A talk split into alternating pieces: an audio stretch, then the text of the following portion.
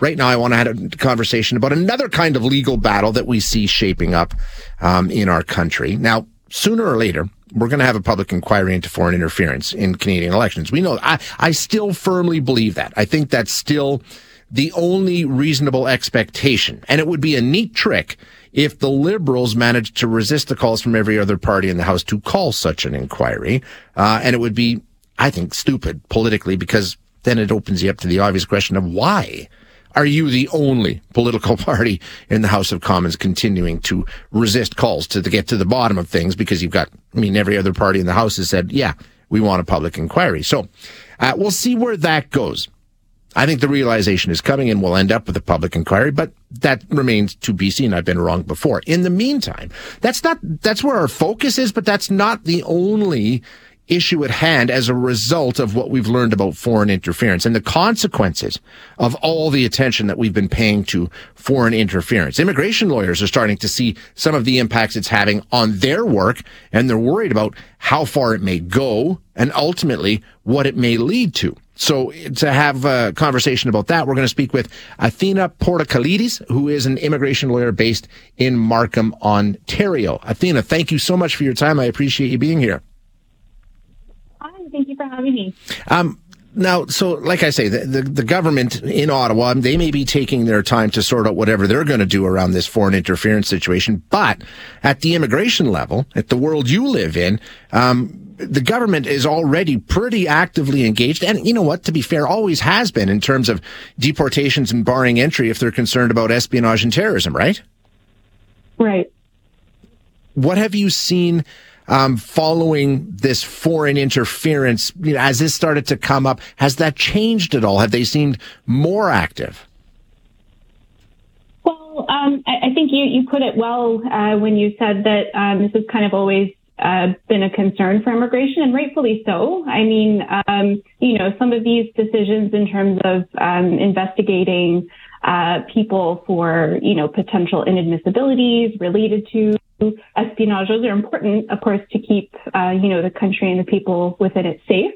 Um, but w- what we've seen is, you know, sometimes these decisions can cross a line. Um, uh, particularly, you know, uh, when the type of evidence that's being relied upon is just not what you would expect. It's not reliable. So, um, yeah, I mean, I, think sometimes decisions can be uh, politically motivated in a way.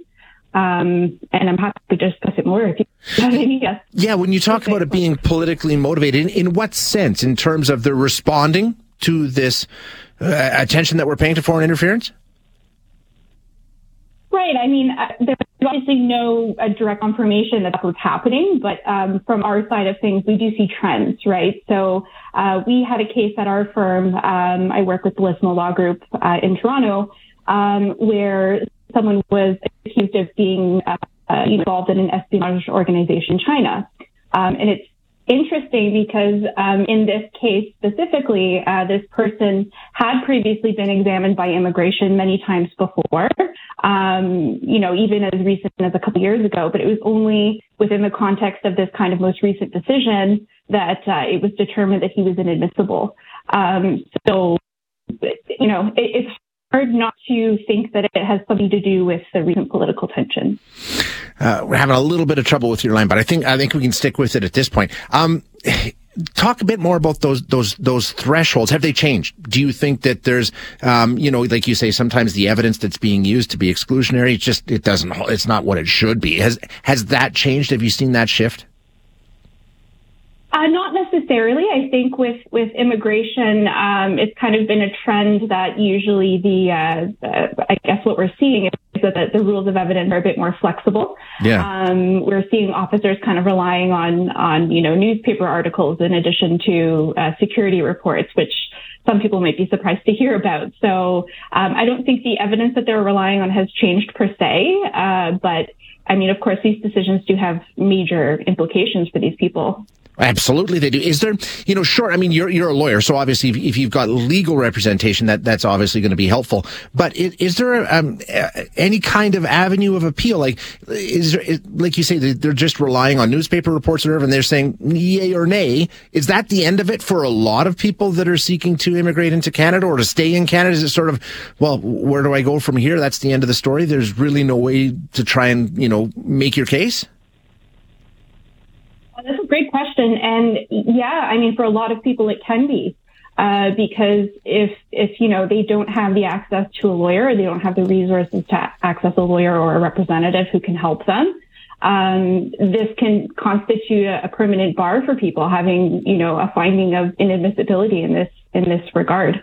Um, there are some you know minor I wouldn't call them minor, but there are some kind of avenues of relief that, mm. that uh, can be uh, potentially tapped into, but those are also highly, highly discretionary, and it's not always easy for people to do that and navigate that process, especially on their own. Yeah, absolutely. I mean, the the story that I was reading where you represented a professor in Toronto, and you take a look at how it's sort of the the the, the legal standing that they used to be exclusionary didn't really hold up. I mean, that case is a pretty good example, right? A professor who back in the day, a long time ago, used to teach English to some people who were connected to the Chinese government and, and sort of that's hanging over his head all these many years later, right? Exactly, exactly, right. And uh, that's kind of what I was mentioning before that, you know, this, this individual specifically, I think what makes this case interesting is that uh, he had been examined multiple times yeah. in the past specifically for his disability related to his employment. And there was never an issue uh, until very recently, which coincidentally or not, just happened to be after, you know, these, this rise in uh, political tensions between Canada and China. Yeah, exactly. I, mean, I, I guess the question I have is where do we want to err, right? Because I mean, the, the, the, the goal of this system is to protect Canada from foreign influence, be it espionage, be it terrorism. That's the job. That's that's why these checks and balances are put in place. So, I mean, you don't want to see abuse of that, or you don't want to see it go too far one way. But at the same time, how do who how do we go about drawing that line? I guess, and have we missed the mark? A really great question, and I, I wish I had the answer. I mean, it's, it's tough, yeah. Uh, yeah, like you said, I mean, these are very, you know, um, serious issues uh, that need to be balanced. Um, but I think, uh, you know, they also need to be balanced to be fair to the person who's subject to these decisions. Um, you know, it's not necessarily fair to them to rely on uh, evidence which may not be uh, as reliable as it should be, like newspaper articles, for yeah, example. Exactly. Um, and and you know like like the decision the court decision that uh, that we're speaking about i think um, what the, the judge pointed out there as well is that um, these concerns need to be kind of put to these people uh, to allow them the opportunity to respond. I think um, that makes it more fair uh, so when you know both parties kind of have the opportunity to advance their positions, I think that's where we can strike a better balance. Exactly. But to have it completely one-sided and say no, you're inadmissible, uh, you know, not really give the person the opportunity to respond to that, I think is unfair. Yeah, I think you're right. You should have at least a chance to plead your case.